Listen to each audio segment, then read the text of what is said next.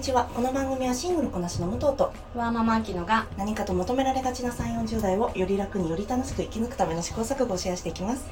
私たちの正解のない話ですが、楽しんでいただければ嬉しいです。毎朝6時に配信をしています。本日は、コーチング会となりまして、6月最初の週になります。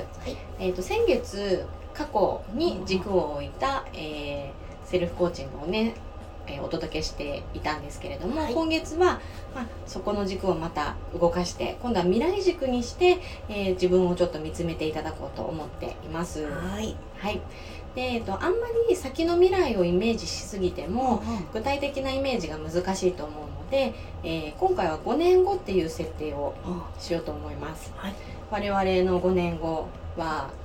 43歳。43歳ね。まずは、今週はその5年後の、自分はどういう環境で、誰と一緒にいて、どんな考え方をしているのかっていうところをちょっとイメージしてもらおうかなと思っています。なるほど。私働き方自体はそんなに変わってないんだけど、ちょっとですね、会社の都合でというか、私労働時間が増えたんですよ。ペイは変わらないんだけど、労働時間が増えたというか、本当は有給とかをガンガン取ってたところがちょっと取りにくくなってしまったという、なんていうんですかね、そういう経緯があって、だからそれは変えたいなと思っているところ。それ一番武藤がちょっと引っかかりそうなところ。そうなんだよ。私時間拘束されるの嫌なのにさ、サラリーマンだから向いてないのにさ、ずっとサラリーマンやってるよね。そこを律儀にちゃんとサラリーマンやってるよね。そうなんだよね。多分そこにフリーランスになれる何かがないからな、私に関しては。いやちょっと脱線しちゃうけど、フリーランスになって思ったのは、なんか自分の許容範囲が狭くなってしまった気がして。そうなの？なんか会社員だと自分に合わない人いて当たり前だし、こういう上司がいて当たり前っていう、こう許容ができたんだけど、フリーランスだとなんか相手の時間に配慮がない人とか、なんだろう、すごい引っかかりやすくなっちゃったから、そういった意味ではフリーランスすごい自分に合ってるなって思うけど、なんか自分の器がちっちゃくなった感をね、最近なんか感じたんだよね。でもそれはさ、いい意味で選べるってことじゃない？付き合う人をこっちで選べるから、器がなんかこっちがさ、なんていうの、お相手がすっごいいつも正確にきちきちやってる人だと、なんとなくそれを避けられるじゃん。多分あきちゃんってそうだと思うから、そういうの避けられるっていうメリットではあるよね。そうだね、なんかそこにちょっと傲慢さが乗りちゃってるなっていうのが最近気になったから、そこは本当ね、気をつけようと思ったんだよね。そうか、なるほどね。なんか別にいい気もするけど、自分がねあれだからね。そう、私あとね、住宅買いたいんですよ。引っ越したいなと思ってて、でもね、私の絶対条件は映画館に徒歩で行けるところなんですよ。で、横浜住んでた時は映画館がいっぱいあって、徒歩圏で行ける映画館がね 7個ぐらいあったの。すごいね。そうなのよ。ミニシアターとかも含めてね、だから今新宿に歩いて行ってっていう感じ。その武藤のさ、歩ける範囲もさ、広いよね。広いけどね、新宿下駅あるのにさ、新宿のど真ん中に住んでるわけじゃないけど、そこは許容範囲なんね。そう、レイトショー終わって、3、40分で家に着くっていうのがいいなと思ってて。そうなの。だから引っ越したいなと思って、でも猫も飼いたいなと思ってるの。すごいこんな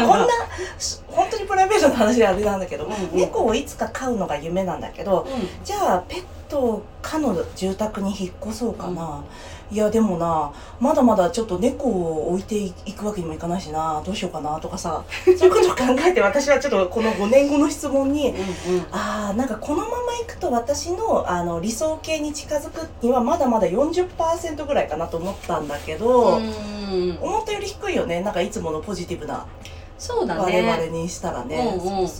でもその映画館に近い、猫が飼えるっていう条件を満たしても 40% なの？映画館に近いが、多分猫を飼える条件で、家賃が、補助があるんだけど、なんていうの、その補助範囲内プラス、自分で持ち出しとかを考えると、映画館は遠くなっちゃうよねっていうのがあるの。そうなの。その時どっちを優先できるかね。そうなの。なんかさ、私が今活力があるから映画いっぱい見れるから、若いうちはこの住宅でもいいかなと思ってるの、今のうちでもね。でもさ、活力なくなったら猫の方がいいよね。そうかもね。そうなんだよ。だからその毎年の自分の活力とのなんか兼ね合いというのを考えているところです。あと猫だから大丈夫かもしれないけど、武藤の場合さ、旅行で結構家を空けるじゃない。そうなんだよ、まあ、誰かに預けるとかいろいろ方法はもちろんあるけど、ね、でもにしたってだよね。そこのね、優先順位がどうなっているのか、うんうん、そうなんですよね。5年後の未来、あきちゃんはどう？私はやっぱこれを考えるときに、まあ、自分は43歳でとかももちろん考えるけど、家族の年齢もね。そうなんだよね。そう、やっぱり上の子が、まあ、5年生4年生5年生くらいになっていて、4年生5年生か、ずっこけ3人組の時期だねそうだよね、うん、親に言わない世界ができる、できて、そうそうそう、メタ認知が少しできるようになる時期だね、ね、うん、親としてもさ、なんだろう、今見えない心配、今は見える心配だけど、うんうんうん、見えない部分の心配が増えてくる期間だと思うから、うん、特に男の子だしね、あんまり、まあ、男の子と言っちゃったけど、あんまり親がもう介入するタイミングではないかなって思ってるけど、うんうんうん、でもやっぱりまだ庇護のもとだろうし、うん、っていうところできっと悩んでる私がいるんだろうなっていうのは容易に想像がついて、うん、で下の子がやっと、うん、まあ、小学校もう少しで入るなっていう、ちょうど今の息子くらいになってるわけで、うん、そう思うとね、うん、なんか自分がどこまで自分の好きなように身動き取れるのかなって思っちゃうんだけど、うん、まあ、これはあくまでも個人のセルフコーチングだから、うん、それでもそうだね、仕事、社会にちゃんと足を突っ込んでる自分でいたいなって思うし、うんうんうん、そうだよね。なんか残念ながらだけど、今の日本の現状だとさ、このまあ女の子は早めに動かないとみたいなのもさ、いろいろ出てくるだろうしね、うんうんうん、そうだね、教育格差みたいな面で言うとね、うん、それがまあ困っちゃうところでもあるけど、まあもうちょっと良くなってるかもしれないしね。あ、ね、そこはね、うんうんうん、ぜひ期待したいなって、ね、なんかね、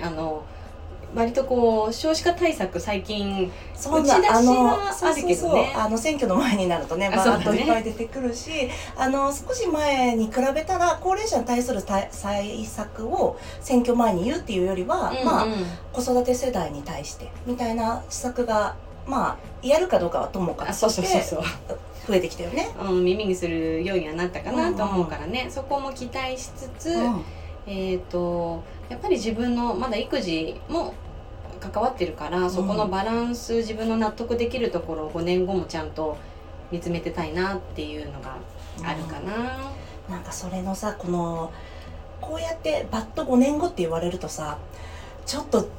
ゾワゾワしちゃいますよね。わかりますそうだよね。そうそう、まあ健康面は多分まあ気をつけてれば大丈夫だ、うん、まあでもそんなことないか、まあね、何でも言い切れることはないけどね、うん、そう、まだその時に健康でありたいっていう思考は私たちに来ないじゃない、うんうんうん、そうだよね。でも5年後のまた次の5年後っていうと、やっぱちょっと違ってくる可能性があるから、うん、悩むところがね、また違うけどね、難しいですね、うん、皆さんはいかがですかね。ね、ちょっとぜひこれはうん、まあ、理想の5年後でもいいし、うんうん、まあ、今の延長線上で5年後をイメージした時にこうかなっていうところで、うんうん、まあ、自分の理想にどれくらい近いのかっていうのをまずね、こう見つめてもらって、で今月はいろいろちょっと未来軸でお話できればなと思っています、うん、理想と現実の乖離が5年後でどれぐらい大きくなりそうだなっていうのもあるだろうし ね、それをこの5年前に今の時点でちょっと想像しておくだけで、ね、未来に対する、ね、うんうん、ちょっと対策というか、ね、イメージがね変わってくると思うので、理想に対しての距離がちょっと近くなるかもしれないし ね、課題が見えてくるでしょう ね、きついけどやっていきましょうこのあきちゃんのコーチングの内容はあきちゃんの公式 LINE と Instagram で配信してますので、よかったらそちら、概要の、リンクツリーからご覧になってみてください。では今日も聞いていただきありがとうございます。この番組はスタンド FM はじめ各種ポッドキャストで配信しております。ハッシュタグ正解のない話でつぶやいていただきましたら、私たちがいいねをしに参ります。皆さんのフォローやご意見いただけますと大変励みになりますのでお待ちしております。ではまた次回、失礼いたします。